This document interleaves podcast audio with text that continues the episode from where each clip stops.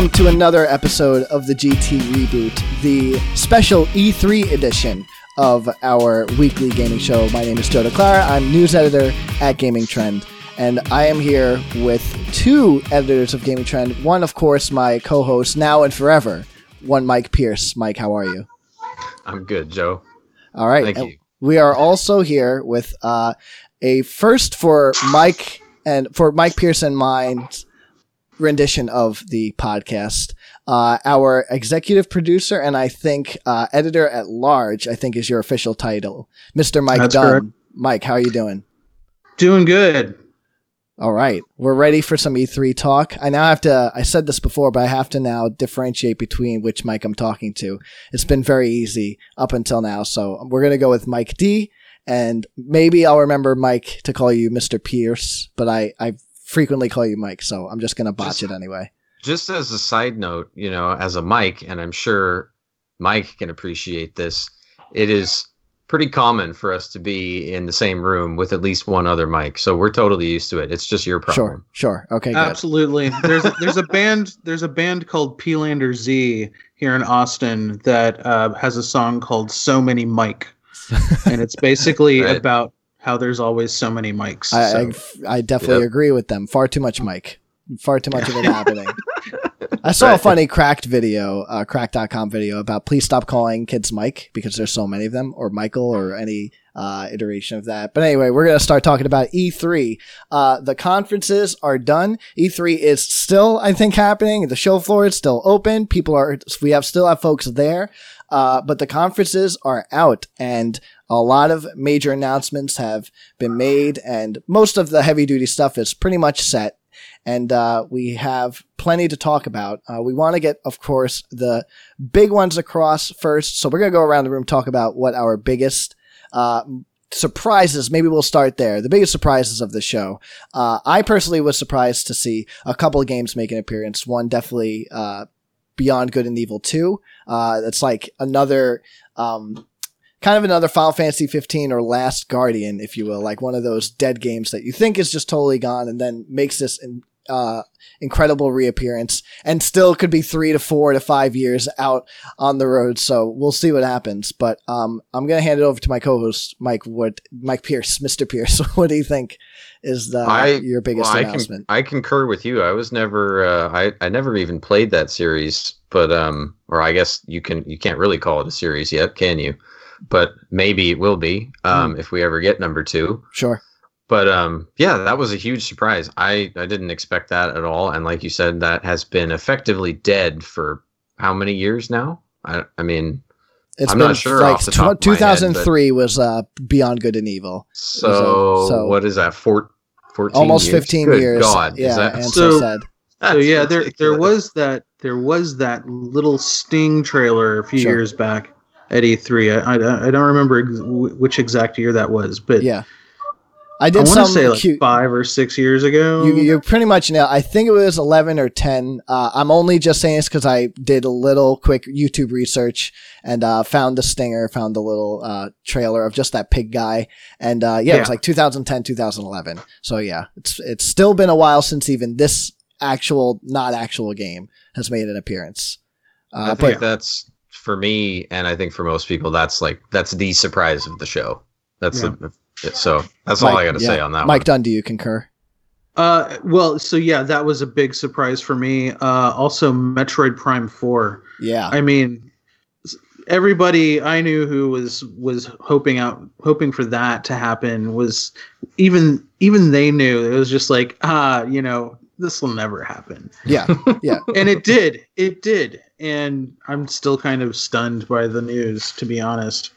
Yeah. Um, Yeah, yeah. It's very it's it's exciting to see. Uh, it's funny that they're almost like polar opposites. The two uh, announcements we're talking about, Beyond Good and Evil Two, which we've seen, we haven't seen, but we've seen word of it being a project that uh, Ubisoft wanted to work on, and now it looks like they're really putting full force behind it. We didn't see gameplay, uh, but we did see a very high production trailer that was about like five, almost three to five minutes long. It was very long. It was, And yeah, it was a long trailer. yeah, yeah, and it looked stunning. Like it was, uh, it was all cinematic, but it just it spoke to me that Ubisoft's putting their dollar behind it. They brought um, Michel Ancel, I think that's how you say his name, uh, out there, and he was all teary eyed and uh, Yeah. emotionally moved that like his game's actually getting made and they're actually in there doing it, uh, which was a cool moment. And then you have the polar opposite of a game that was never confirmed that uh, no one was totally sure Okay, was going to happen.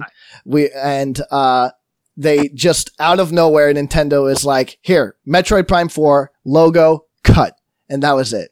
So pretty incredible, uh, and I definitely think that was probably my second uh, biggest announcement, biggest surprise announcement, in my opinion. Yeah. Uh, we have another editor just calling in hot off the rails. Uh, one Noah McGuire. Noah, how are you? I'm doing well. sorry for uh, uh, I hope I didn't like cut you off or anything. You easily did ruin the entire show, but that's okay. What do you think of the Metroid Prime 4 announcement? What do I think of Metroid Prime 4? I wish I wish they would have at least done like a CGI trailer for it, but I could not be more excited to see a continuation to the Prime series. That Sure. is amazing. Was not expecting that at all. It was definitely a big show of um, Nintendo listening, I would like to believe. There's a couple of announcements that I feel like did just that, showing Nintendo saying, listen, we've heard you loud and clear. We've heard the outcry. We're going to try and give you everything that you're screaming for. Whether that's a good thing or not, we'll see. But uh, we can get to Nintendo soon. Uh, but that was definitely an exciting one. Uh, Noah, we were just talking about uh, biggest surprises of the entire uh, press conference series. Uh, do you have anything else to add besides Metroid Prime 4? Well, I think that was huge. I think in addition, uh, Metroid Samus Returns was another huge thing, and we got one, not one but two Met- new Metroid games announced in one day. That was Mm. incredible. Yeah. Um, other than that, I nothing else seemed to surprise. Assassin's Creed Origins was uh not necessarily a surprise, but oh, Shock. looks like it's going to be a welcome return to form. Was So- floored that that game exists. Couldn't even believe Right, it. yeah, we had we had no idea that was no coming. Had leaks- no idea. No leaks whatsoever. No idea. No. Yeah. I think So I, I actually got I got one more. that Yeah. I was actually surprised. Like I wouldn't have thought I would have been interest as interested in this game before I saw the trailer as I am now, and that's the new Wolfenstein. Mm, That looked really good. It looks Like Sure. I, I I played the first one. I think I'm like three quarters of the way through the first one. I picked it up on some sale last year, uh, off of Steam or something. And you know, I've been Is that kind the of new order. yeah, yeah. I've been I've been going through it in kind of uh, fits and spurts, uh, and it's been fun. It's been enjoyable, but I wouldn't consider it great. Mm. Um, but I was I was really interested in the sequel after I saw, primarily after I saw that little c- cartoon chameleon at the end. yeah. That was little acid trip. bizarre. Yeah, yeah. actually Like- dropping acid right then and there. Yeah, yeah, perfect. yeah, that was. I mean, that's that's taking a step in a, in an interesting direction, in a weird direction, mm-hmm. and I got to give props for that. So Yeah. Yeah, Bethesda definitely known to like try to play up their whole absurdity card, uh, especially with uh, Wolfenstein, but even like Fallout. So uh, I Right. wasn't totally shocked to see Wolfenstein 2 there. Uh, I'm glad it's happening. Uh, Wolfenstein, I did not finish. I liked it a lot, though. It was um, a good uh, time waster for the moment before I played something else I couldn't remember even. But uh, Oh my It was- it god! was all it gets is a time waster. Wow. it was it was fun. Well. I was I was uh anticipate. I think it was um I picked it up very late in the game. I was anticipating Fallout Four, so I think I played it around then. But uh anyway, we will get to Bethesda in a little bit. Um, but why don't we now just run through some of the uh, press conferences? Uh, we have the days mapped out here by press conference days. The press conference series now, which used to be two days, Sunday, Monday, and then a little Tuesday Nintendo thing, has now spread out to uh, Saturday, Sunday, Monday, thanks to EA departing from uh, E3 entirely and doing their own EA Play showcase. Uh, so we got a Saturday EA day uh, out of this whole move, and uh, that was easily one of the uh, least um, bombastic, exciting announcements. For me, there were a couple of really big things. Uh, I liked A Way Out. I thought that game looks really cool. I'm a big Brothers fan. And also, we finally got to see the first bit of Anthem, which we also saw later at Microsoft. Uh, but yeah, so why don't we talk a little bit about EA? Uh, Mr. Pierce, what did you think of our first conference of E3? Uh, I yeah, I would agree with you. It wasn't exactly bombastic, and there wasn't anything super unexpected. I mean, as you said, Anthem. We we knew that there was the unveiling of Project Dylan coming up, but we didn't know that it was called Anthem um, or anything about it really. So that I guess was a surprise um, and a welcome one at that. And the trailer, um, the trailer did make it look pretty cool. Of course, we didn't get uh, gameplay until the next day, but uh, the trailer did make it look pretty cool. But for me, the um, the highlights, or actually the highlight of EA was just Battlefront 2. That reminded me so much of not the last Battlefront made by Dice, but the Battlefront before that, like the kind of original, if you will. And um, the combat looked amazing. The uh, much more incorporation of vehicles and not just like uh, not just the sort of like the AT-ATs running around or like a couple X-wings here and there. Just tons of like well, what you would picture with a battlefield game, um, but Star Wars. Yeah. And then, um, I mean, that's still for me might even be the best looking game of the whole conference. That just looked Mm. like truly breathtaking. I mean, Uh, we saw so- a lot of actual gameplay from that one. Right. I think And it- almost a full half an hour. Sure, sure. And it's definitely gonna look like that as far as I would believe, you know, with the release date schedule and what we've seen. So yeah. and I- I'm I already behind that. predicting that. Darth Maul is going to be OP and they're going to nerf him. I know everyone's saying it was only 30 minutes of whatever, and the player was clearly really good, but you heard it here first. Darth Well, that's Maul like is the whole be point OP, of the heroes, and they're going right? to have to nerf him. Like the heroes are supposed to be absurdly overpowered and like you get to just uh Yeah, but did you see? He was just slaying the other minutes. heroes. he too. was really, really overpowered. Okay, he was okay. just like he blazed through Han Solo, he blazed through Rey, he blazed through like 40 other players. Yeah. He just he was absolutely destroying the field. I mean that's what Darth Maul would do in my bad. opinion, you know, so I, I I'm totally fine with that. Mr. Dunn, what did you think of EA's showing this year? So for me, the EA conference was really two things. One, annoyance that instead of having it all at once, the sports stuff was very, very, very spattered into the rest of it. Yeah. Uh, so That was I did. I I couldn't get my designated nap in. Yeah, yeah. There wasn't Um, the good like block of uh pee time, you know, you can just jump Right, out, get your snack. Yeah. and two, give me the Star Wars. Give just give it. Let me. I'll take it. Okay. Give it all to me. The Star Wars. Sure. I would have liked another Star Wars game, to be honest. Hmm. I, I I probably would have been okay if the whole thing was Star Wars. so, yeah, that's that's that was the EA conference for me. Yeah, I wasn't. I wasn't surprised we didn't get to see uh, Visceral's Star Wars game. I am. I'm dying to see it. I'm not gonna lie. I want to see what Amy Hennig is working on. I want to see uh, what that game looks like. Uh, it's easy to just from distance and from not having seen anything except for say for like five seconds of footage. Uh, it's easy to drum it up in your head to be like, this is going to be the Star Wars game to end all Star Wars games. But I would just like to see it, and uh, I'm interested. Uh, I so mean, yeah. I mean, a current e- even if even if they just put in like a current gen remaster of Knights of the Old Republic, I would have Oh, been like, God. yes, you win, you win, Yeah. E3, you Oh, win. Yeah. All yeah, right. And- I agree with that. So, I I mean, there was there was plenty of Star Wars, but it wasn't enough. Okay. Never enough Star Wars. I can get on board with that. Noah, my uh, I'm sorry. I'm I've re- relegated you as the uh, Nintendo uh, baiter like b- before you even hopped on. So I just said he's probably just gonna be waiting until we uh, t- start talking Nintendo. Oh, I've got plenty to talk about. On a lot I'm sure. But what do you think? Okay, good. What do you think of EA's showing this year? Uh, I think uh, honestly, I I liked what I saw Battlefront 2. It looked like it's fixing a lot of the I- issues that the first Battlefront of this series had, and like Mike, uh, like Mike the First said, Uh, it is. It's looking more like the old Battlefront games, or Mm. like a current gen Battlefield game, which I think is really good.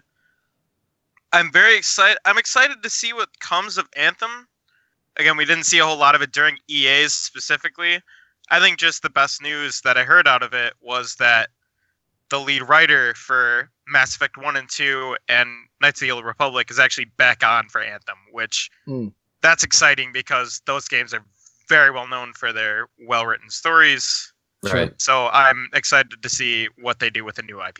Sure, sure. And uh, with that, uh, I do want to say, like, I do want to say again about the EA showing uh, that A Way Out looks fantastic. That's a couch co-op game, but I uh, that's made by the same guys as Brothers, A Tale of Two Sons. I'm a big fan of that game, but I don't want to get on too much about that game with a lot of other stuff to talk about, namely Anthem. Uh, it's a good bridge to go into from EA to Microsoft, which is the next day of the E3 press conferences. Uh, we'll just use that as our bridge. What do you guys think of Anthem, BioWare's next shared world shooter slash Iron Man suit uh, video game? Mike Pierce. Uh, so I'm I'm I say this a lot. I or at least I find myself saying it a lot. I'm tentatively excited about it. Um, like like Noah said, I'm pleased to know that the writer from from Kotor and uh, Mass Effect One and Two is on board. I loved all three of those games, so that gives me a good deal of confidence in uh, in Anthem. It looks great. I mean, you really can't complain about the visuals in any way. It definitely Um, looks brushed, like touched up, pretty It, hardcore. certain, yeah. it certainly does, yeah. Which is also pleasing, you know, because it's a Bioware game, and we just went through the Andromeda debacle. So it's nice to see a new Bioware IP, at, at least from what we've seen, and that looks extremely polished. Well, what I meant So- is like that this looks like a touched up, like vertical slice demo. Like, I mean, this is ostensibly what the game will function like. I, I can't help but think of the Destiny reveal. It was like very well polished and it looked really seamless. And I mean, I'm totally sold, like just on that first showing. But I mean, obviously we're going to see it in a year, maybe three years from now, my guess.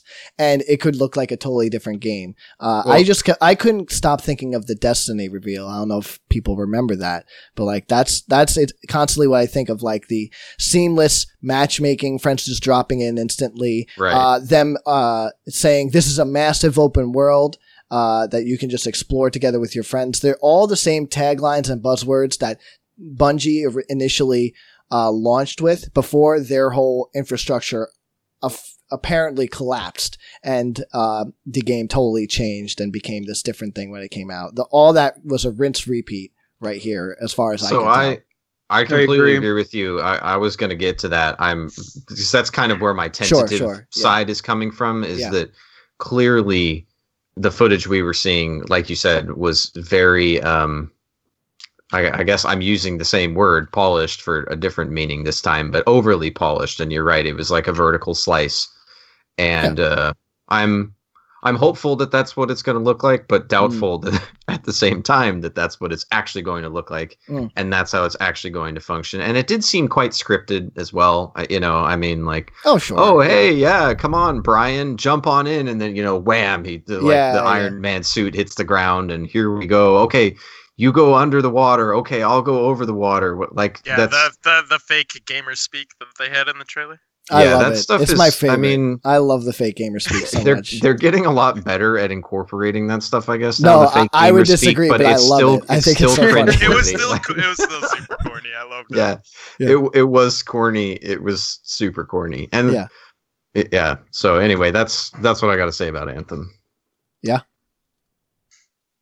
Done. Yeah, yeah. We're going down the line. Yeah, yeah, yeah. I, I got, I got, I gotta say, I was, I was largely ambivalent about Anthem. Sure. I don't really have an opinion one way or the other.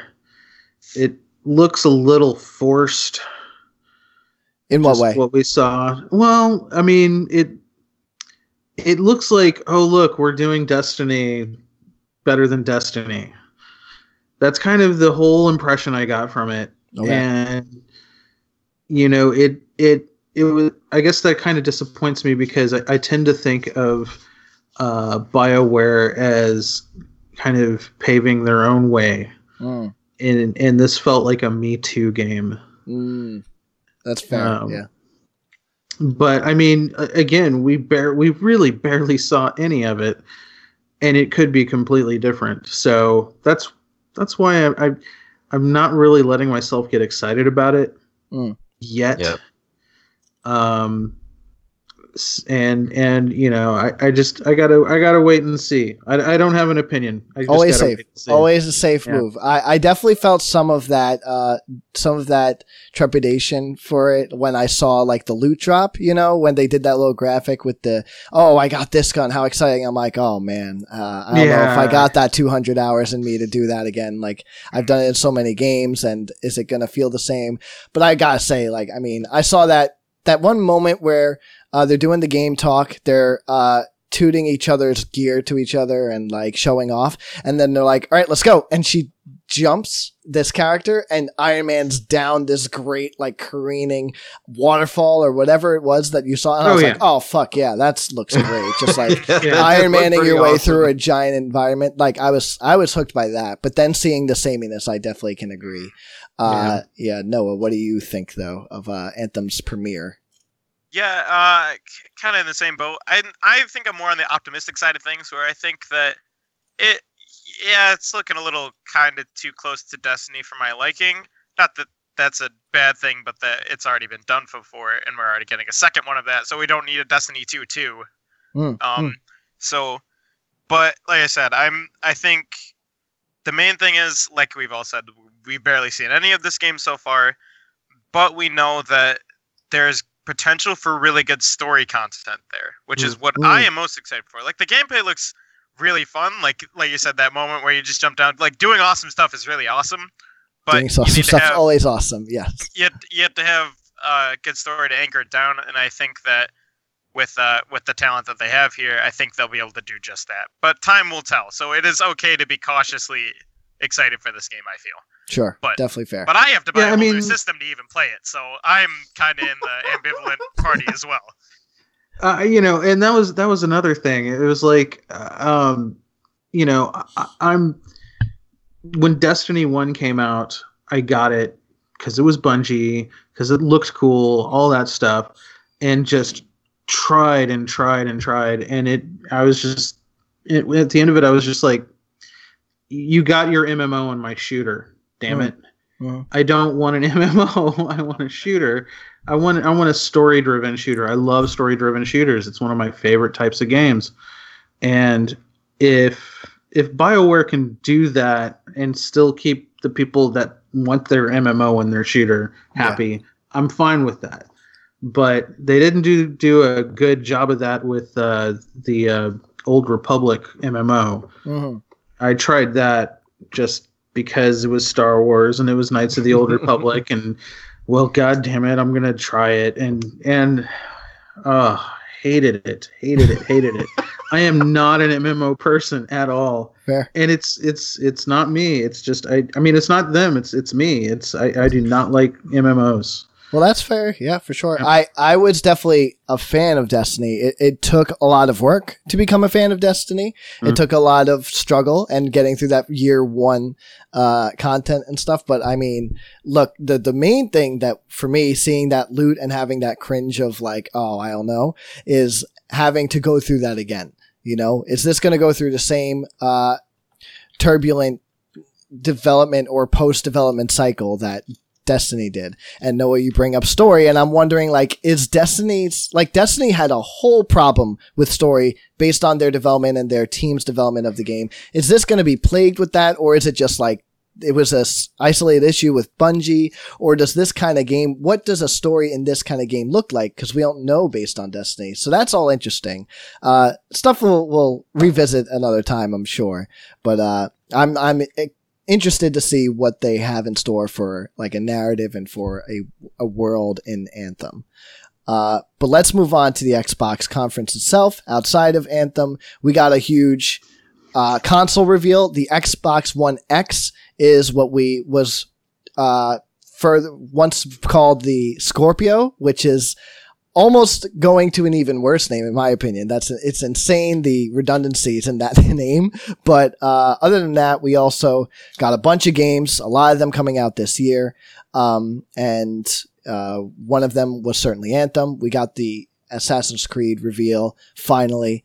Uh, so Xbox was a good show. Uh, in my opinion, the Xbox One X questionable. Mike Pierce, what do you think of the Xbox One X and then the show in general? Uh, well, I'm. I mean, I'm. I'm excited for the new console. I think the name is absolutely horrible. I think even something simple like Xbox Two would have been fine. You know, I mean, I don't Jesus, know why no, they had to say no, oh my god. X- Xbox Too many One. convoluted number strategies Yeah. there. Oh, Well, but I mean, what you know, what are they going to do? Drop the Xbox name altogether? They've got to. They've either got to keep Xbox and put something on the end of it to distinguish it, or Oh, they've just got to your get rid of. Xbox in the background, I think. Did I really? With the Kinect. Oh man, yeah, look at that. I really did. That's magic. Wow, it actually, yeah, it heard me say. Here, let's see. Xbox off. Oh, what a No. nightmare. Uh, it doesn't like me. All right, all right, great All right. radio. Here we go. Anyway, yeah. um, was I? I forgot what I was saying. Uh, so yeah, I'm I'm excited about the console. Um, I think five hundred dollars is a pretty reasonable price, and um, I'm actually surprised to learn that people were pretty accurate with their estimates of that too. I mean, I think we heard.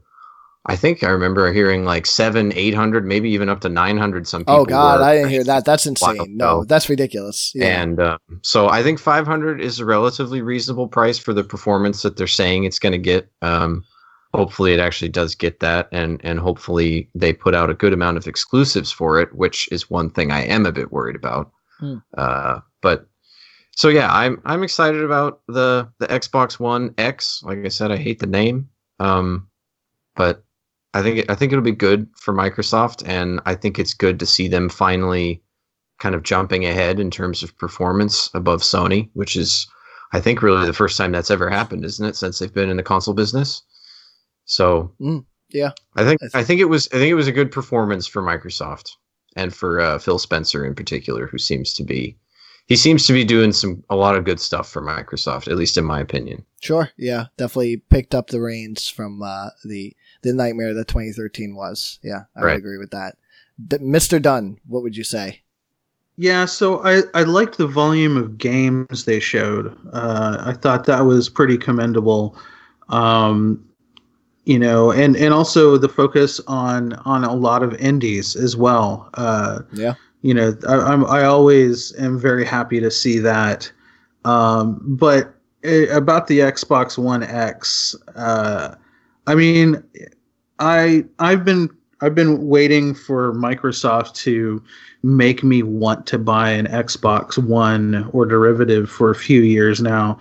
And every year I manage to choose something else because they just haven't convinced me to do it yet. And it's not to say there aren't a few games that I want to play, but now, like me, I mean, last year I got I built myself my first gaming rig in like ten years, Mm. and really, I mean, I I was making a VR capable rig, so it's it even even a year old, it's still pretty beefy. Yeah. Um, and so now I'm just like, well, was there anything that I want to play on the Xbox One that I can't play on my PC and have it look even better? Yeah. That's the, um, that's the question you keep coming back to is like, who is this really for? You know, it's right. the uh, ostensive answer is it's for 4K TV owners. I, I am not one of them. This, I am. Yeah, I am a 4K TV owner, and I have a 4K Blu-ray machine, and I have, you know, I, I ostensibly am the target market for this. They Yeah. didn't convince me. They didn't convince me yet again. that's wild. Um, yeah, I, I just, uh, I don't know. I don't know. I mean, all right, they're coming. I got to admit, they're coming a little close with the, uh, the original Xbox compatibility. Mm. That was pretty cool. Yeah, that that is something because I still have my copy of Crimson Skies, and Sure. you know, Look at that. Yeah, Uh, that's hilarious. Man, I still I still have my original Xbox. I mean, my son has it now. Sure. Um, oh wow, but, passing it uh, down the line. That's funny. Oh yeah, oh yeah. No, uh, It's a family heirloom, man.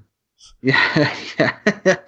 That was yeah, yeah, yeah, no doubt. I bought that right after I joined Gaming Trend. Actually, bought Oh, that wow. console. Yeah, yeah. Man, oh man. Only, only we were called Console Gold back then. right, I remember. Yeah. I got I got the Yeah. history rundown. Yeah. Yep. Um.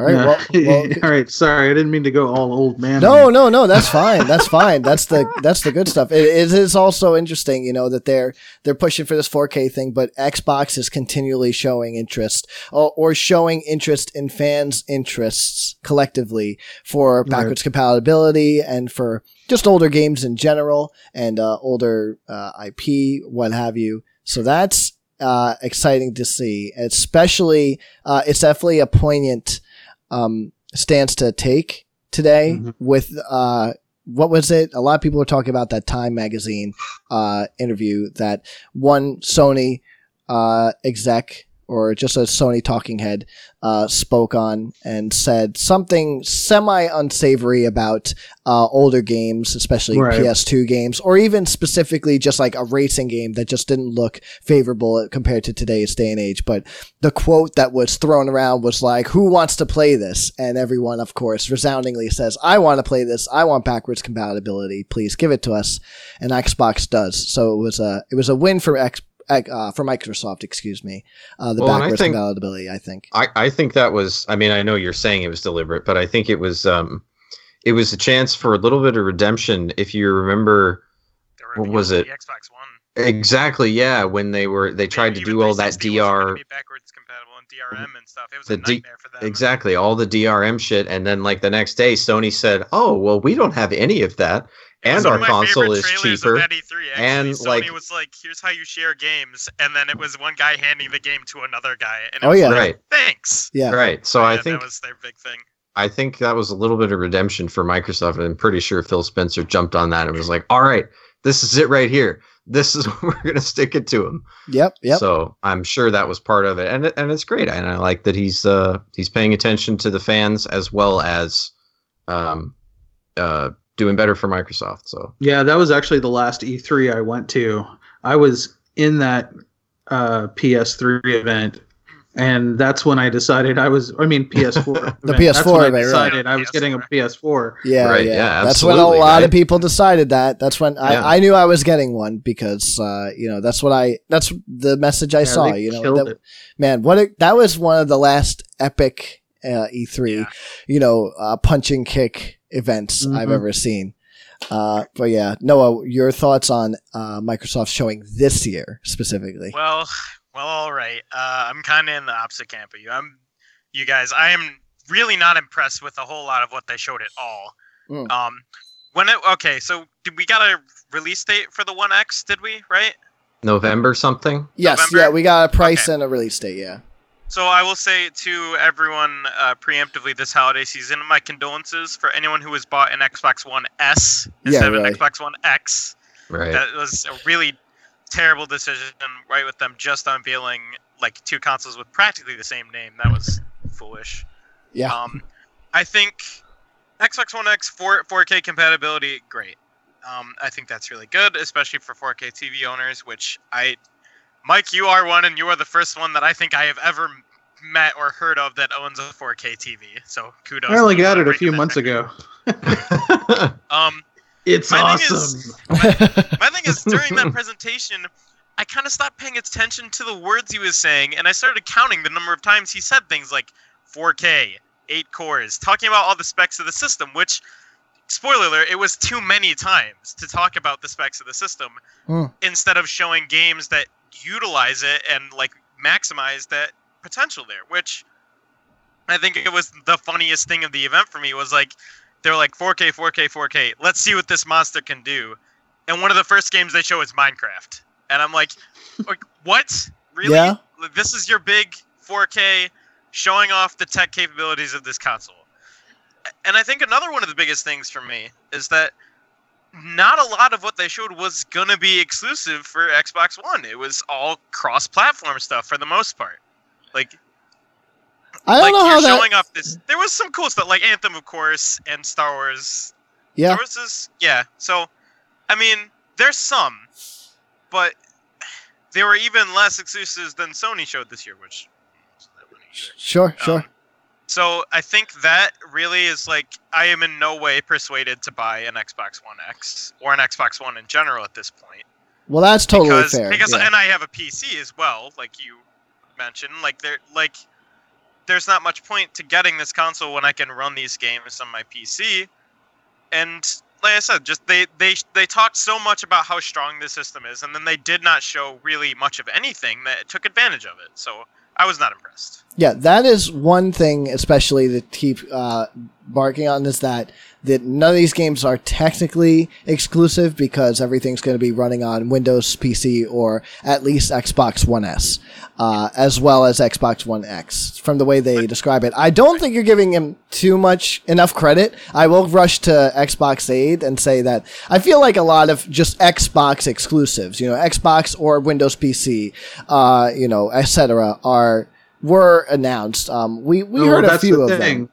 But that's the thing. Almost all of them were Xbox and Windows PC, Yeah. Right? Windows PC is the So key. yeah, yeah. Right, I would, right, s- but right. I would say yeah, So Microsoft if I've exclusive. got a PC, why am why am I going to buy an Xbox? That is definitely If you- true. I definitely Yeah. agree. Like I'm not I have no incentive to buy the Xbox One X whatsoever. The only incentive I would have is that other friends of mine are playing say Destiny 2 or Overwatch on their Xboxes. I have a launch Xbox One that uh, I have packed up right now because I've just redone my room and I just didn't want to put it sitting there, you know, flat facing on some desk space. So, uh, you know, that's just where I'm at right now. There were some great exclusives, Microsoft exclusives, but not I think they did have necessarily some good exclusives. anything Xbox One X or console exclusive. So that is totally fair. And I think that is a giant mistake for Microsoft that they have this big question mark that people will have going into stores like, oh, wait, so I don't need this new box to play anything like the old box or this computer my son built will run everything. Okay.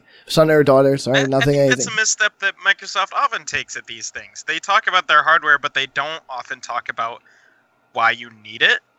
Or like, again, I feel like anytime they present games, it's almost always the weakest part of their presentation. Yeah. Like their their consoles are really strong, but there's not real reason to have them when there are alternatives that might do it even better. Sure. Definitely fair.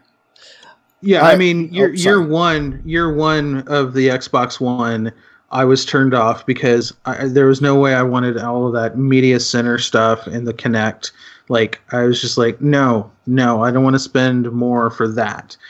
And then, like, pretty much every year since then, it's been just the you know the games. It's like, yeah, there's like a couple of games, but uh, you know, I've already got a PS4 and it's doing great. And then I got a PC and like that there's like maybe two or three games. I'm not gonna buy a console for like two or three games after the thing's been out for like four years already. It's just not gonna happen.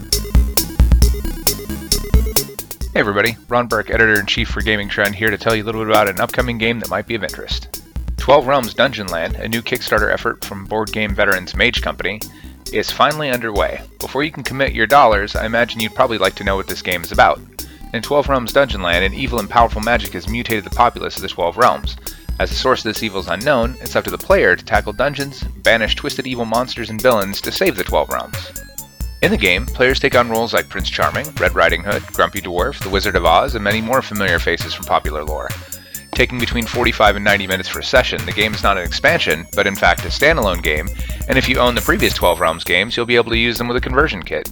Foes including werewolves, bandits, bosses, and other beasties are AI controlled, meaning that all players get to be the hero. The game is built for up to 4 players, including being able to play it solo, and it's aimed at ages 13 and up. Dungeon Land will also feature a campaign mode, an arena allowing up to 8 players to square off, and a new unique mode called Master Quest. In Master Quest, players who can't tackle the 45 to 90 minute complete campaign can tackle a single scenario complete with different endings and boss battles. The game is live on Kickstarter, so hit our link in the podcast to check out all the details and pledge for yourself. Keep an eye on GamingTrend.com for a full look behind the scenes, and stay tuned for our eventual full review. Thanks, guys. All right, we're gonna run through a couple of third party conferences. Uh, we had later that night after Microsoft, very late at night here on the East Coast, by the way, Bethesda had their showing. And I thought that was one, the most uh, unnecessary press conference. And then two, just for me. And then two, it was also at 12 o'clock midnight where I was at. So even more uh, annoying for me. Um, Wait, I Bethesda did saw a press conference. Bethesda did a fre- press I thought, conference. I thought they did a Bethesda Direct. no, Isn't they they had a they had a live there. press conference. It- yeah, I'm making a joke. It might as well. It might sure. Well, that was true for Sony, I would say. Uh, but Bethesda specifically did have a press conference, and uh, they announced some VR things. They announced uh, some DLC. They announced, of course, Evil Within two and Wolfenstein two.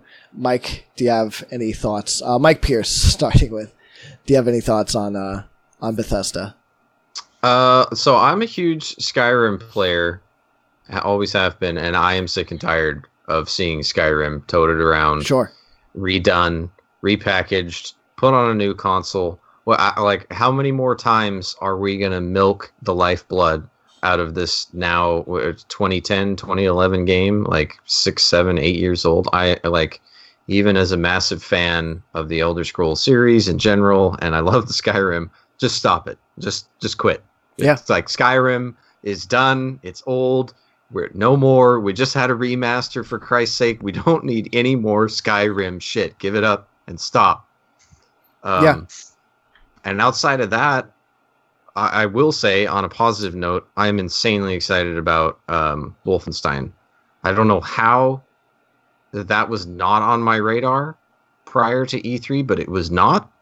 And man, it is certainly on my radar now. I was a huge fan of. Um, I always get them mixed up. It's like the first one was the New First Order one was the New Order, and then it was the. then the prequel was the old blood right yeah okay so i loved um kind of like mike dunn i bought i bought it kind of on a whim probably on a steam sale played it thought it was going to be mediocre and i loved it i thought it was phenomenal um and that got me to get the uh the the prequel or no i think i got the prequel because i bought doom and i think the prequel came with Mm, doom yeah.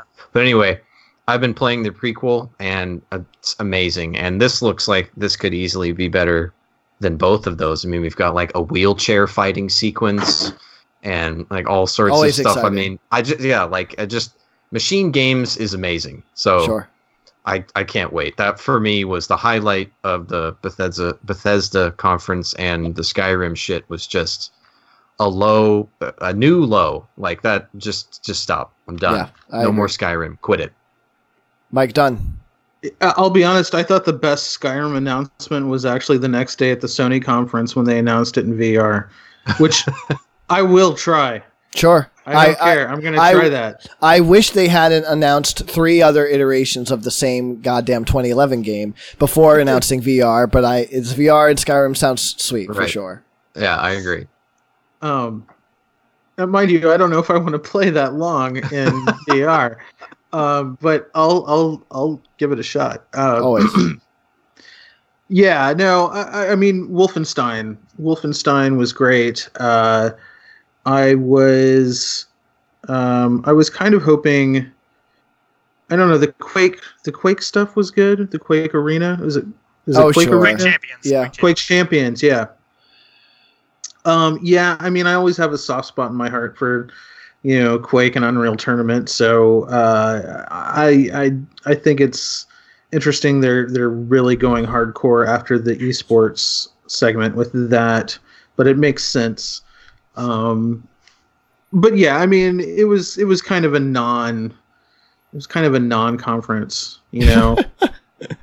they I've- just don't they just don't have as much to like support it. I, I remember Bethesda saying after their first conference where they revealed Fallout 4, and that was essentially like the main reason why they started it. That's where what one of the execs said at Bethesda E3 two years ago. They said, yeah, we wanted to showcase a lot of Fallout, but we also had all this other stuff, so we decided a press conference. But then shortly after that, they said, we're not going to do another conference. We'll just come in whenever it's pertinent. And then they decided, oh no, we're going to do a conference. And last year's was good. Like they had a good showing. They showed off a lot of Dishonored 2 uh, footage. I, I liked it. And then now they're doing the thing where, yeah, you had it right the first time. You don't need to show up every year. Like this, Right. what you announced here could have been announced any which way. Uh, and you would have gotten the same message across. Just uh, a conference doesn't nec- isn't necessary. Although the whole question of what does a conference bring, we'll talk about soon. But Noah, quickly, any thoughts on uh, Bethesda? Yeah, uh, I definitely thought like I like I joked earlier. It definitely felt like a Nintendo Direct just YouTube video that they could have just put out because they had um Pete, I think his name is is the yeah, Pete guy who Pete spoke. He- Hines. Pete He, came that's right. out. He came out at the beginning. They played the video for 45 minutes, and he came out at the end. Like they they could have just released that by itself, and it like, like he said, it was a non-conference. It wasn't really a press conference at all. It was just just reveal sizzle reel. Um, I think, as Mike Pierce said, I think one of my favorite things to come out of this E3 so far is that uh, I saw Game Informer had put out a uh, video, and it was like we count down our top three Skyrims from E E3 2017, and it was it was it was so good. I couldn't that, and that really did highlight a problem that yeah, Skyrim is so overdone this conference. I think it was in nearly it was in near, nearly every single press conference this year. yeah, yeah. Like even we've even got Nintendo got in on the action this year, which is baffling. It's Yeah. amazing. Yep. Um, I think I think Quake Champions looks like it'll be good.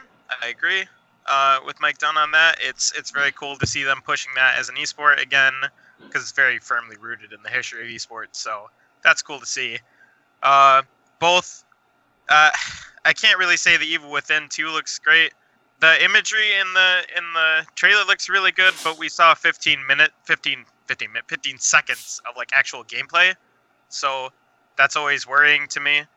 Same same thing with with Wolfenstein. We didn't see a whole lot of actual gameplay, which we know it's gonna be good because it's machine games. But uh, I don't know. It's hard for me to get excited when I'm not seeing yeah actually blowing dudes up. Always fair. Maybe that's superficial, but I don't know. No, yeah, I definitely fair. thought Bethesda had a decently weak showing this year. There wasn't a whole lot. there wasn't a Decently lot of reason weak. for them to do anything. I like it. No, I, I agree. Uh, I, I mean, also I- I Yeah. get, I, I understand because like think about how much has come out between this time last year and and and, and now, like from Bethesda. Like they've had a bunch of major releases. Yeah. They they had they had Doom, they had uh, Dishonored two, they had Prey. Uh, like they didn't have anything left.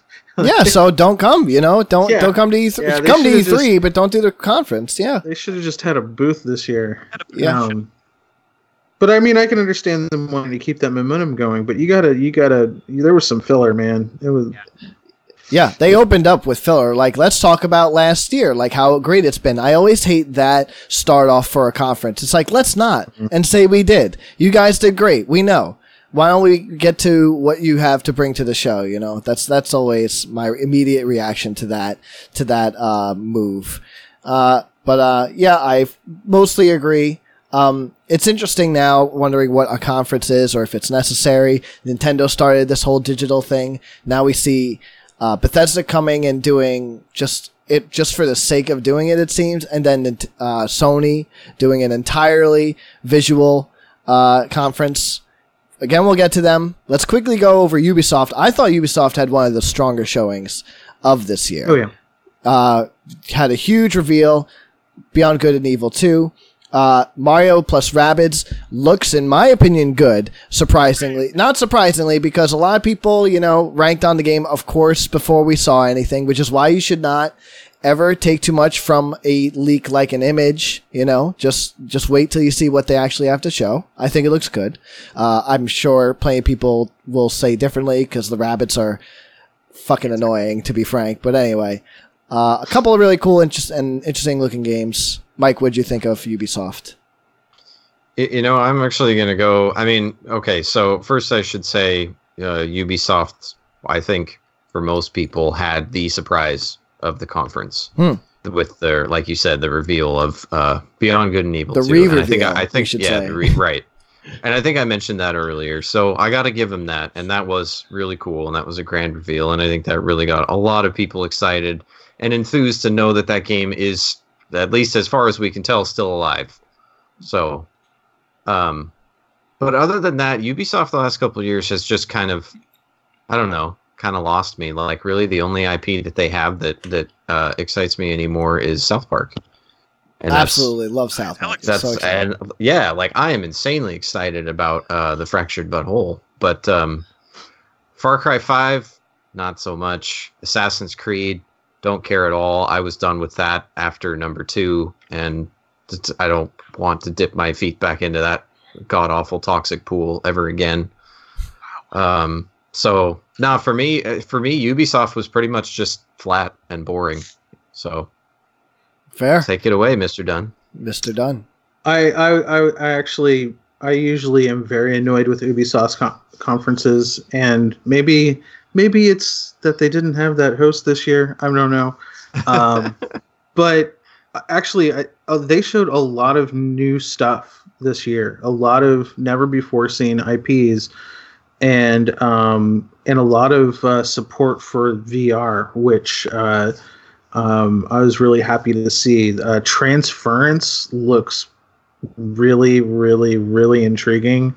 Um, I'm going to be keeping my eye on that. Uh, Skull and Bones, which took my favorite aspect of uh, Assassin's Creed Black Flag. I forgot about that. Yeah, that yeah. Cool. Um, that looks great. And I, I, I may I may stand alone on this, but that toys is in toys and games mashup uh, the spaceship one, uh, Starlink, Battle for Atlas. Mm. So, all right, I have kids. Um, my youngest plays Skylanders. She's, you know, done all the collectible figures, etc. Uh, Starlink looks really, really, really interesting. Like, it looks like it's for kids who kind of grew up on Skylanders. They're a little bit older. They want a little more complexity. You know, the kind of modular thing where you you put different upgrades on your ship and do it so physically. And I think the ship designs look cool. Uh, I don't know much about the gameplay, but I, think it's a good concept, uh, and I think it's it might end up being a surprise hit. It would surprise me. I feel like hasn't like the toys to life thing been just going away well not going away but like we saw the biggest one disney infinity one of the biggest ones of the two uh, just disappear entirely so well, uh, I was surprised right. to see Ubisoft say we're in on this now. Skylanders is still uh, pretty going going along at a pretty good clip. I mean, it's still hugely popular. Um, uh, kids love it. My daughter still plays it. Uh, I think I think Disney just tried to play in the same space. The I the I think Lego is kind of having their own little niche audience uh, that is still being fostered. Uh, I, I, think there's still room in in the category for a lot of uh, experimentation and uh, interesting new uh, types of gameplay. Uh, it just it's it's tough because it's such a huge expenditure to kind of get going that you don't see a lot of people willing, a lot of companies willing to take that risk. And, the, and I mean that Disney Disney tried to copy Skylanders basically. They just did a couple of little things different. It was like, oh, well, you wanted to do this in Skylanders, but you can do it here. And that kind of uh, open world kind of toy box thing ended up kind of, it's what kind of shot them in the foot. There wasn't enough guidance for ki- for little kids, and it was really squarely aimed at little kids. Mm. Uh, I think Starlink, if it's if it's going for a slightly more mature more mature audience than those uh, kids games, uh, in in a way that I think uh, the Lego Dimensions is is trying to do a bit too. Uh, I think I think they'll uh, they'll find some room there.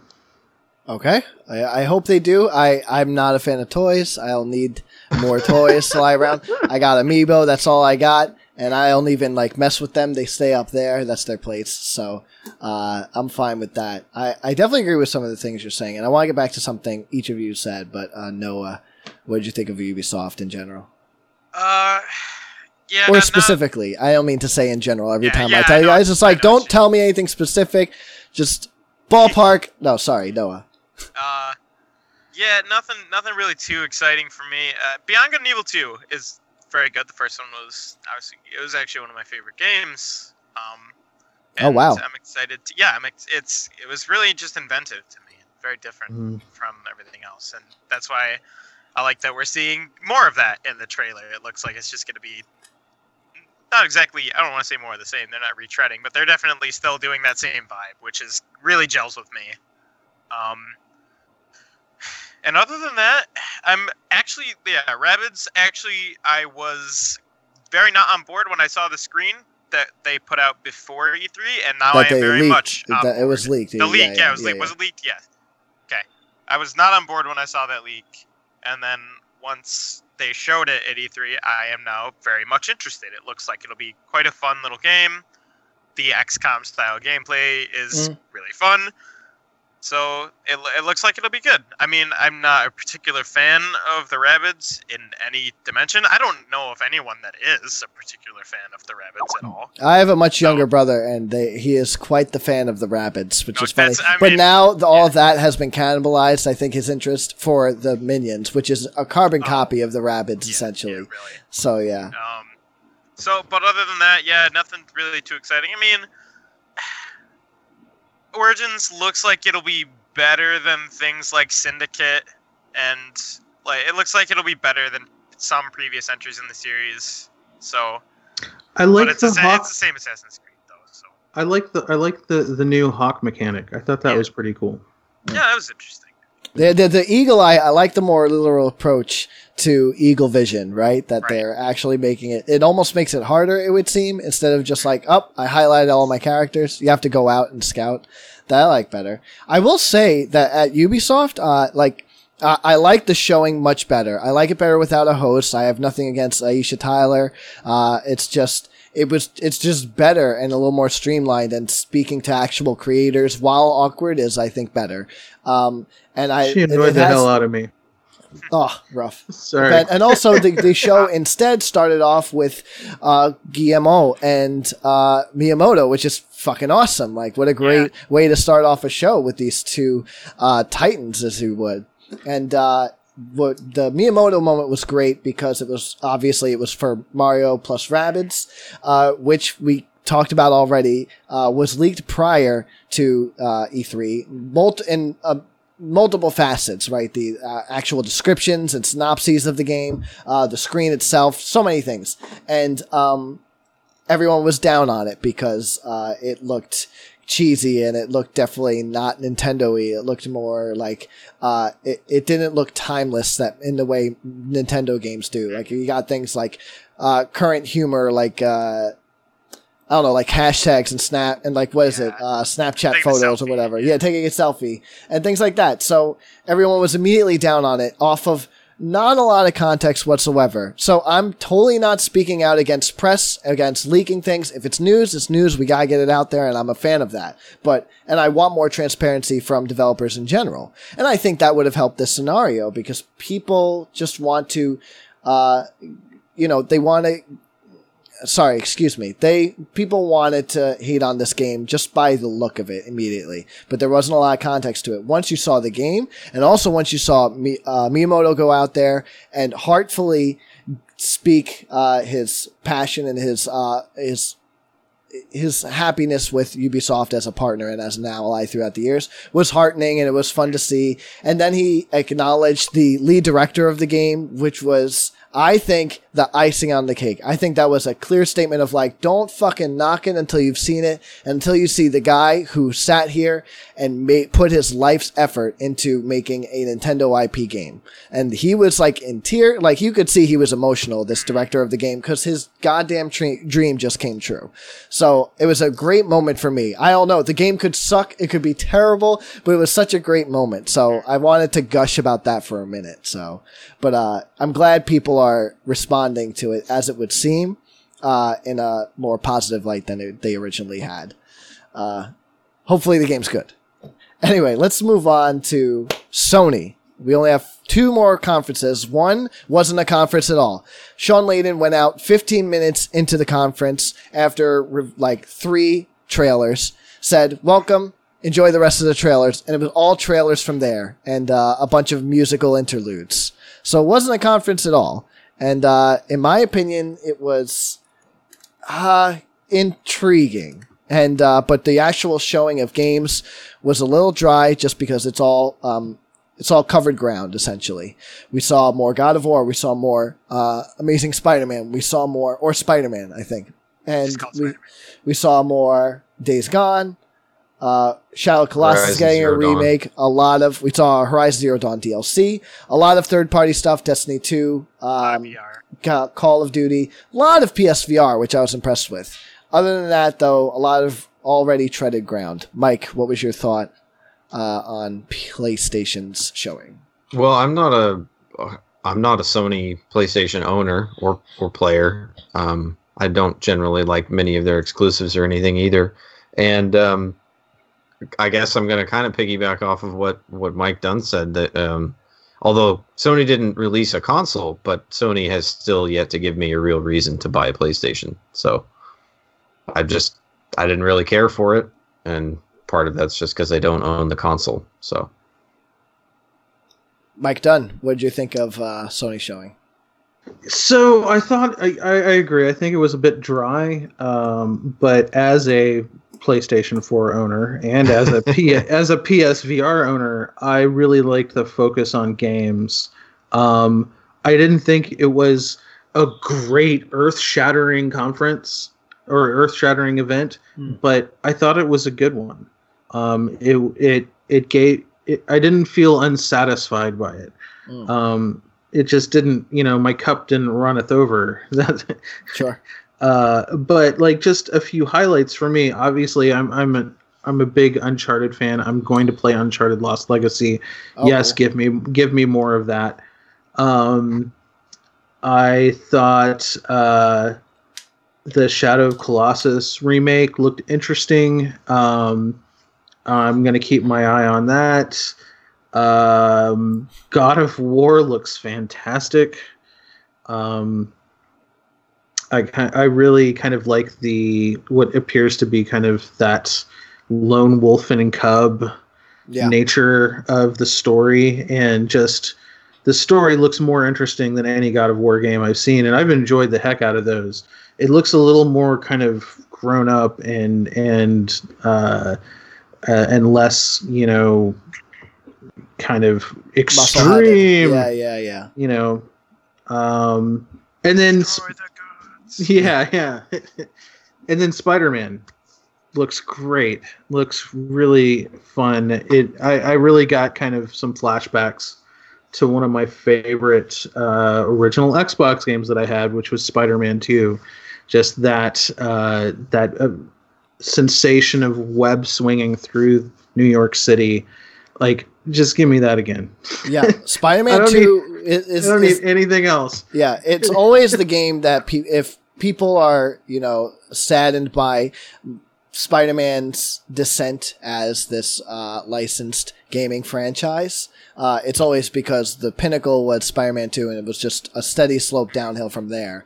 And I definitely feel that because uh, Yeah. Spider-Man 2 is a great game, uh, or it was a great licensed game especially.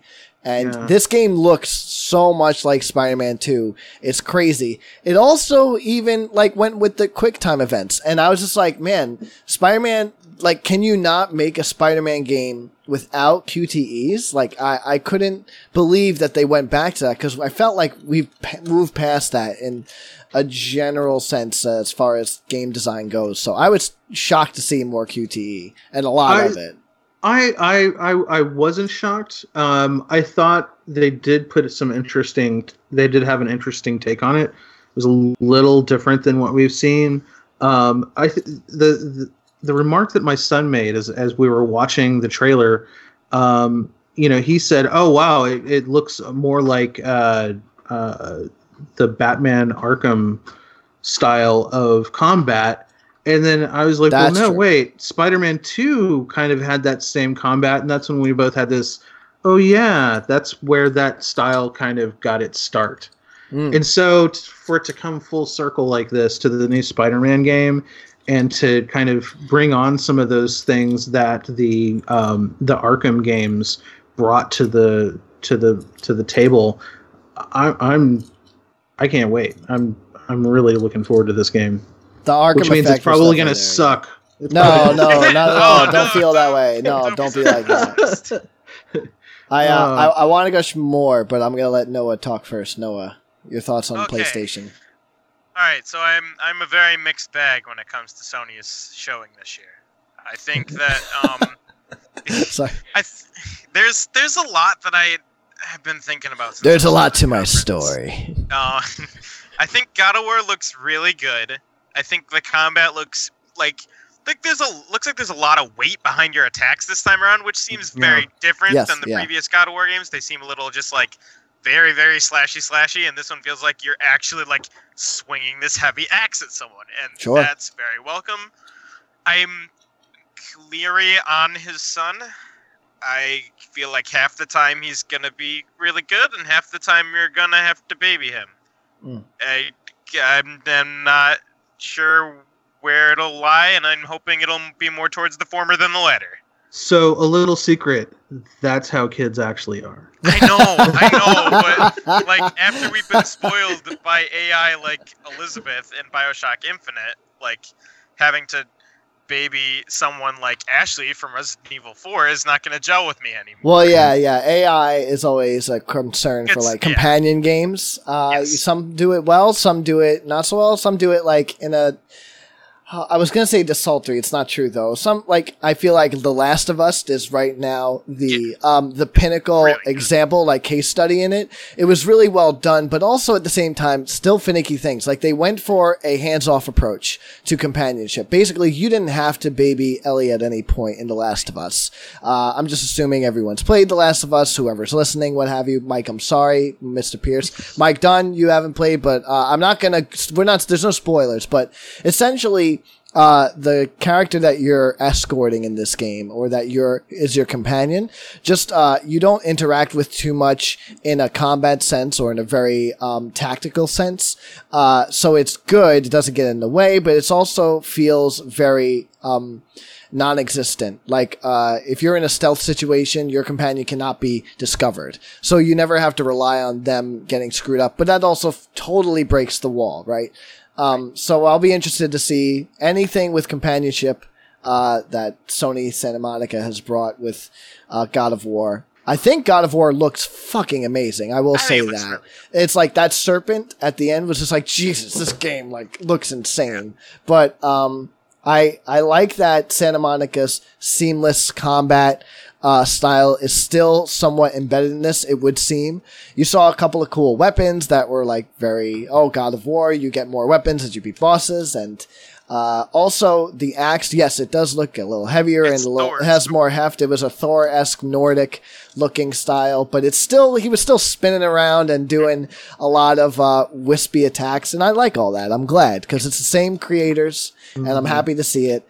I am. It's funny. I'm not dubious on this, but it's funny seeing Sony now go pretty full on with its uh, first party studios with this over the shoulder, photorealistic, uh, you know, dreary, dark much like story, Last of Us. story driven stuff. All The Last of Us is just showing up in all these games, you know, uh, or just unch- uh, just Naughty Dog style games. We have Days Gone, which is very much The Last of Us. Least. And Days Gone looks great. Uh, God of War from last year looked like all these games that also showed up last year. Actually, look a lot I'd say of The Last Days, of Us. I have, Days- I have, Days I have Gone. to say about Days Gone. Sure. Actually. I would actually, real quick, real quick, I would actually say Days Gone reminded me of the prison break sequence of Uncharted 4. Sure. Yeah. Big time. Absolutely. Like, but as a one game. Yeah, yeah. As So a- in general, like. Naughty Dog esque looking stuff happening. Yeah. But Yeah. yeah, yeah, absolutely. Not a bad thing. Not not a complaint. Just interesting to see. Yeah. Noah. As far as Days Gone goes, I have some concerns. Um, it it looks great visually, like the trailer we saw last time. Like last E3 looked fantastic. Now that I'm seeing, we're seeing more of it. It looks like the gameplay's been polished a bit more. Um, I'm worried that a lot of the game is going to end up being these just big set piece moments where, like, oh hey, there's this horde of zombies and there's these people that you need to conveniently get out of the way, and you have C4 Oh. with you. I wonder what you're gonna do. I I'm worried that a lot of the game is gonna either be setting up moments like that, and then just motorcycling between moments like that. I'm very worried for that. I I would love to be wrong, and I think I might be. I just have I don't know. There's like an underlying like uneasiness seeing how a lot of it just seems really cinematic like that. I I don't know. I, it might just be nothing. I might just be paranoid. Yeah, I, I, I have to apologize. I uh, I was mixing up Days Gone with that Prison Break game. You're saying I- I- uh, Detroit Become Human? Are you trying to say? Yeah, no, no, I was mixing games up. I was the, Okay. the- I Which got the prison wrong. break game? Where, The oh, one- oh, a way out, a way out. Yeah, Yeah, yeah. Out, no, yeah, that's Way EA. Yeah, yeah. Yeah, yeah. Game looks Totally great, but it I mean, yeah. yeah.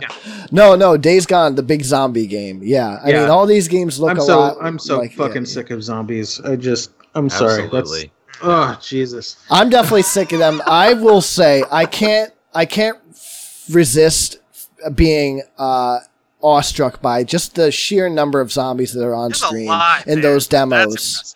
Yeah, yeah. I, I can't pretend I'm not impressed by that, but I mean, yeah, zombies they're they're getting old. I agree.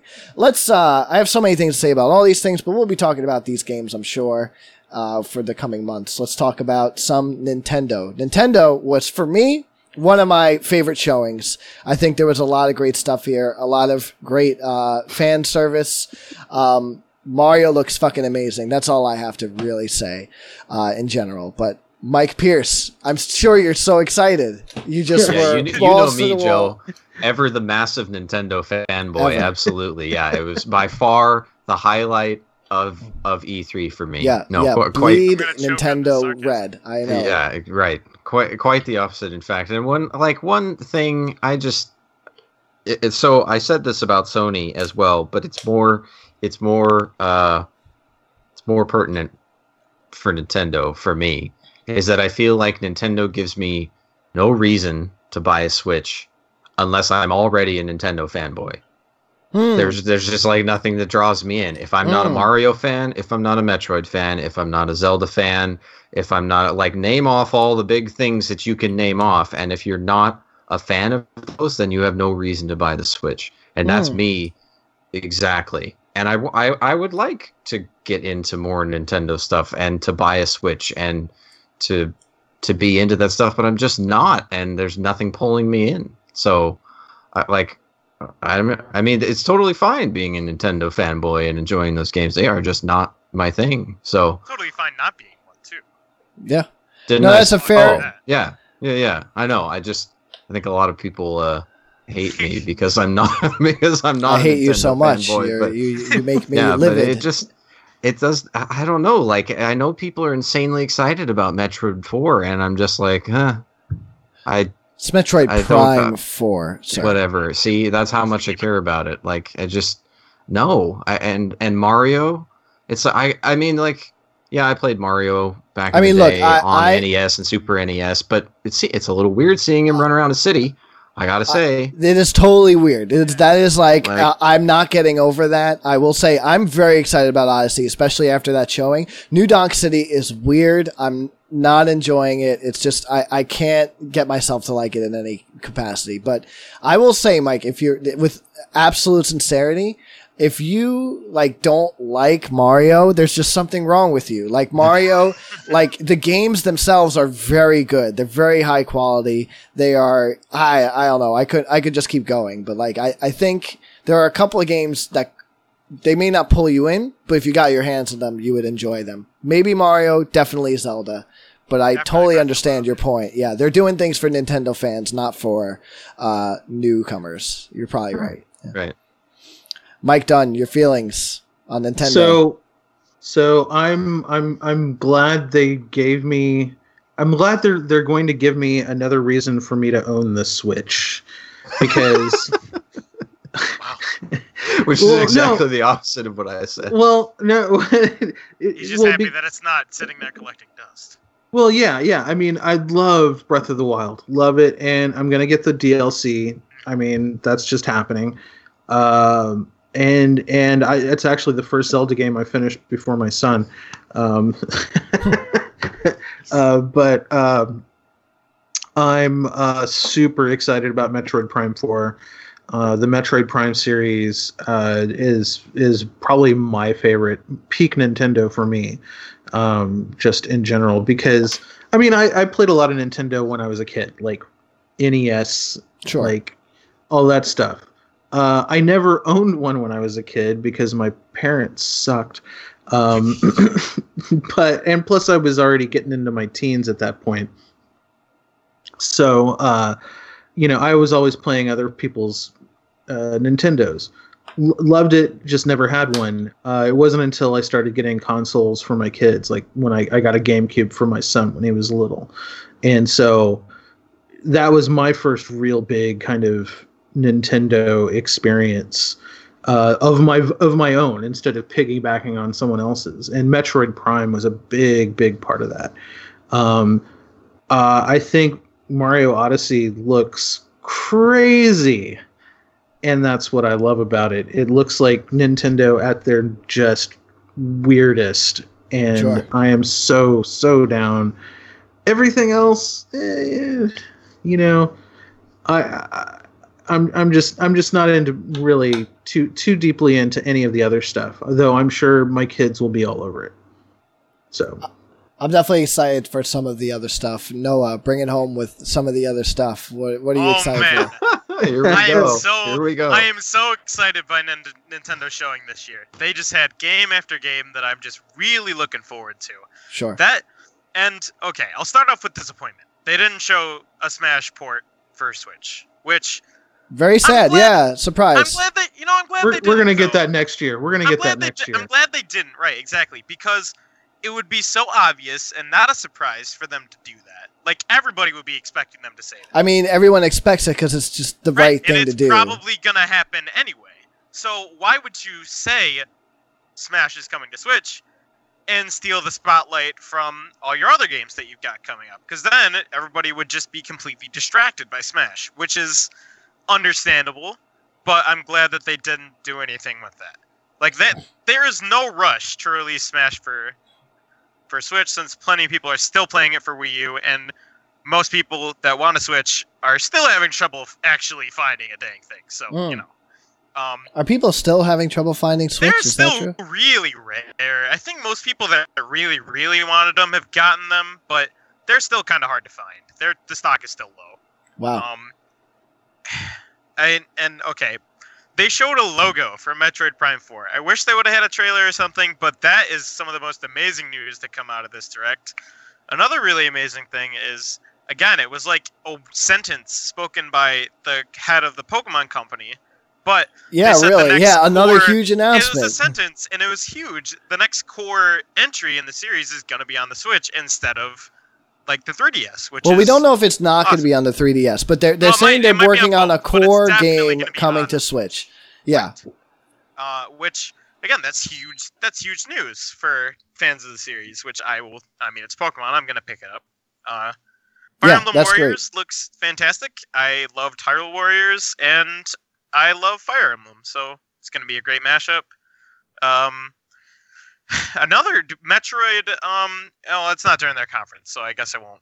Well, that's fine. Yeah, Metroid. They announced two Metroid games two Metroid games in the same is show. Like we went from no Metroid for to years two Metroid to two Metroids coming soon. Yeah, yeah, pretty um, incredible. which was inc- which was crazy. Um, I think what else new did they show?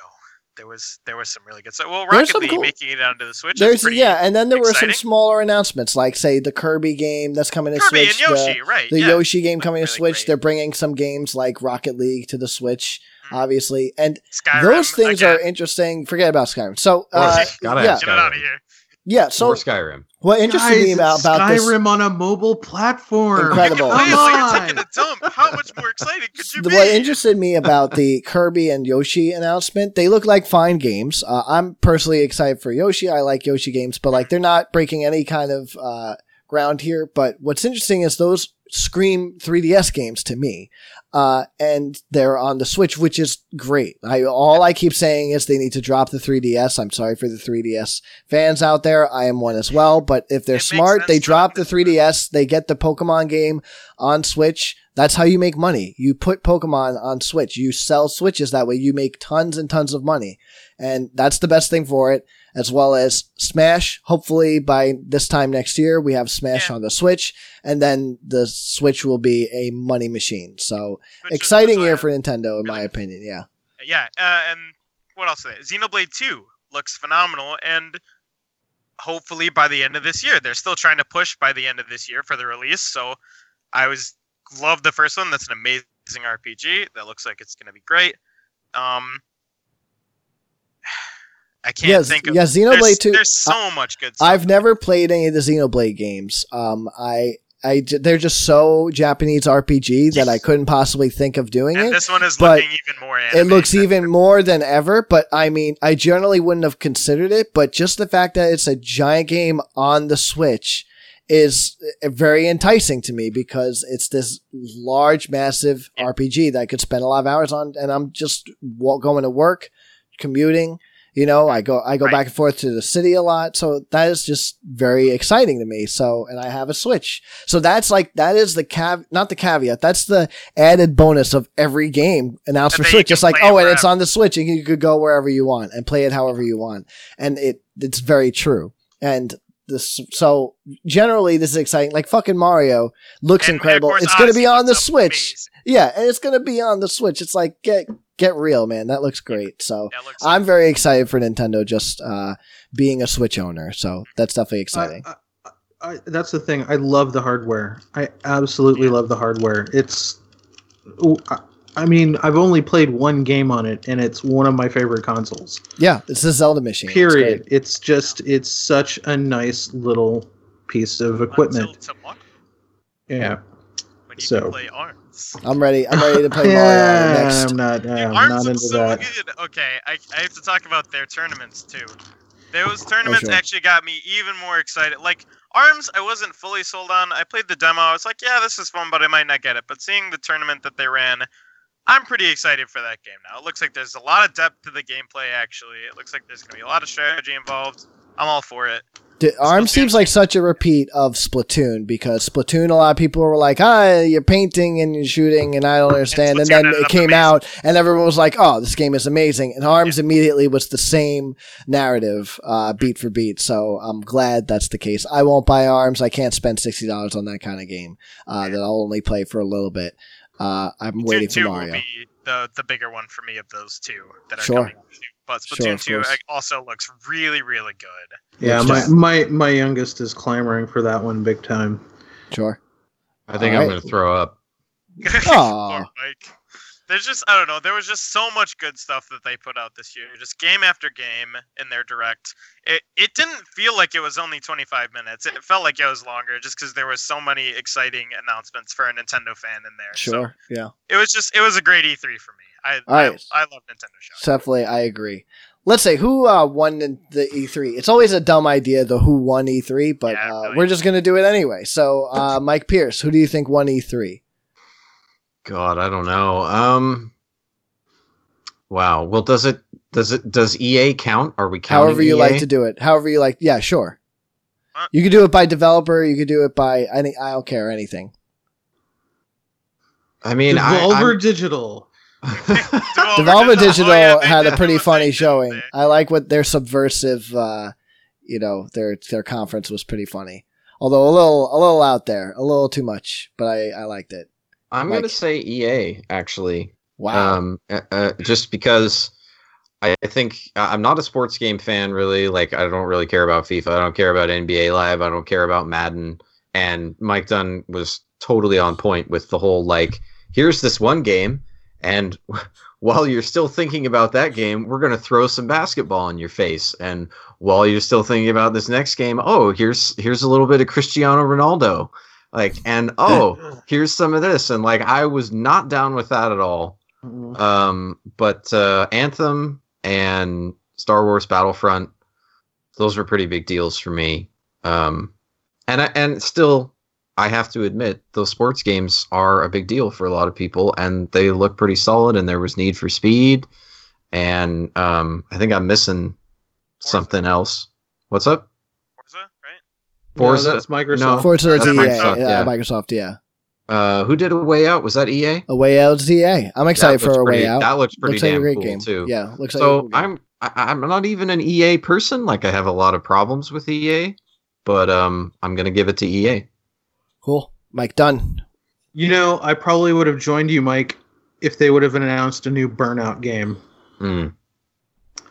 That's that's a game that I think is is just prime for for uh, going back to. I love that game series. Uh, but no, I'm I'm gonna have to. I don't know. For me, I guess it's kind of a toss up between uh, um,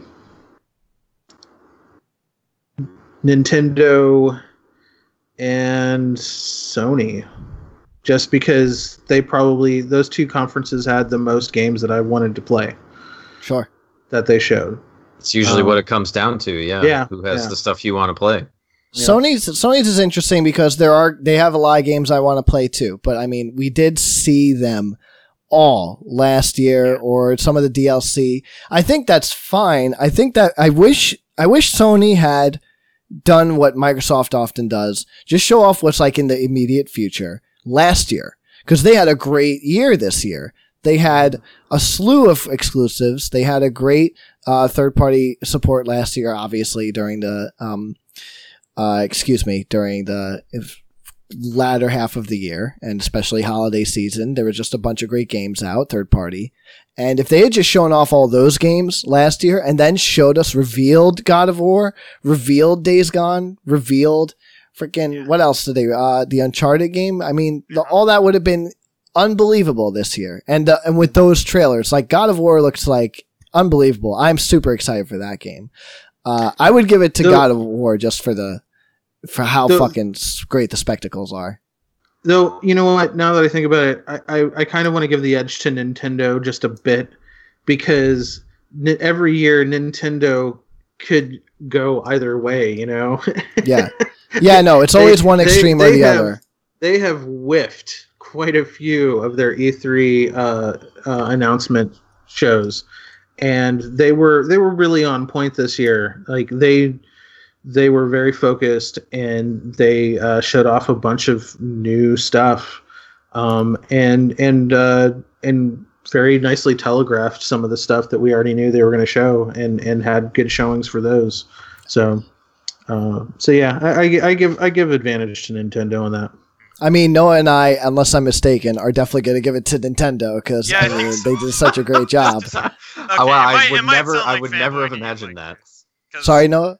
I said it might sound like fanboying to you, Mike Pierce, and maybe a little bit of it is, but I think they're ju- they're always just so focused on showing games and showing games that are coming soon and really polished products. Well, well, hold on. Not always. They're not always Not focused always. on games that are coming soon. Let's just 2018, let's, we got a couple 2018s in there this year. sure, is, sure. I think, a reason why Sony was a little weaker for me too, because not only did we see all these games last year, They are we're not. still Yeah, not getting them until next year.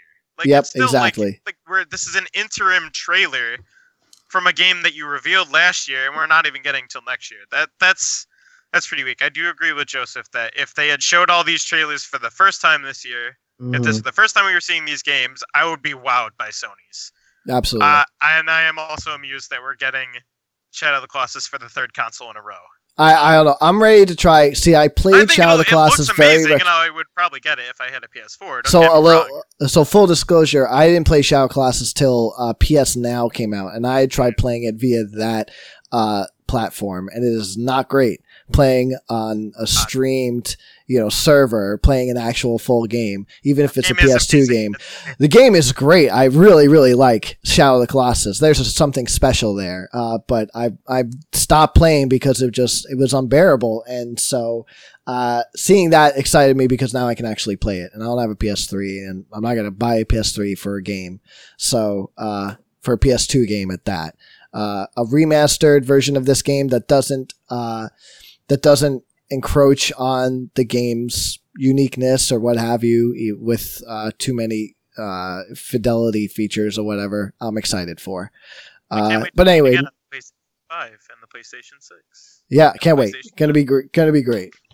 So many years of Skyrim, so many years of Shadow of the I think Colossus. I'm Skyrim excited. was the true champion of E3 this year. Actually. I think they won. Skyrim was the low point of the whole damn thing. Like, just, It was everywhere. What about Right. yeah? Like what about Skyrim? I I get They that were- Skyrim. were- I love Skyrim. It's one of my favorite RPGs. But like, Yeah. what was special about Skyrim that They isn't special about so many of- other RPGs that like th- the it gets mic of the remade? C3. Yeah, They were the that's mics, totally so right. many- yeah, so many mics, yeah, so many yeah, so many Skyrim. mics. Yeah, no, Yeah. I don't.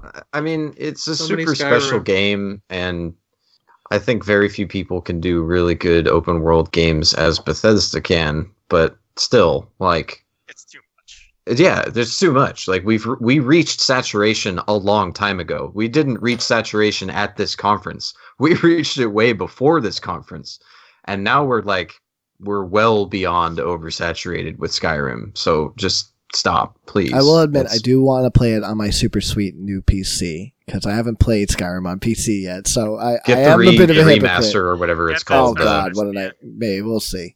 yeah, All right. here I am now supporting you. Yeah, really, of course. God damn it. All right, we're we're gonna wrap it up there. Uh, E3's been a long I- show. We were I gonna put do a another short. 25 hours on it when the remaster came Yeah. out, so I can't Right, really absolutely, that. yeah, yeah. Incredible, incredible.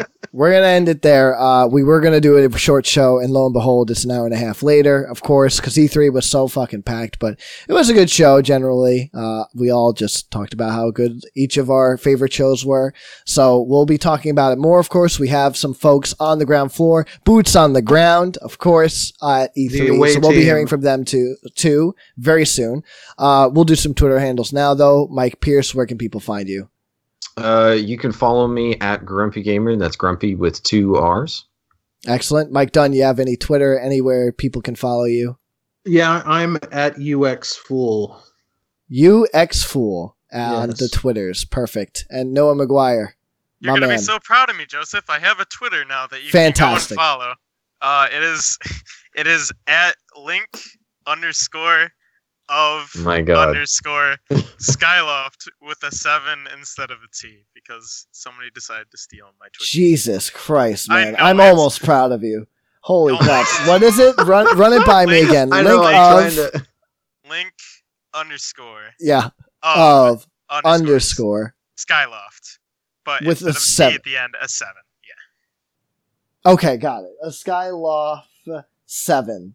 Yes. Unbelievable. Thank you. You can follow me, ladies and gentlemen, at Joey Dagabonuts. That's Joey Bag of Donuts with the B and the D switched around because I'm stylish. And you can, of course, get in touch with us, uh, Mike Pierce and I, that is, your co-host of the Gaming Trend Reboot, by emailing us at podcast at gamingtrend.com. And we air every week on Mondays, so check in every week if you would. Uh, we'll hopefully have more E3 news for you in the coming days uh, as we check in with our uh, team, as Mike Dunn put it. And uh, please join us every week and leave us comments, send us tweets, do all those sorts of things. Gentlemen, thank you so much for joining uh, me this week for E3 Talk. Thanks, Joe. Cheers.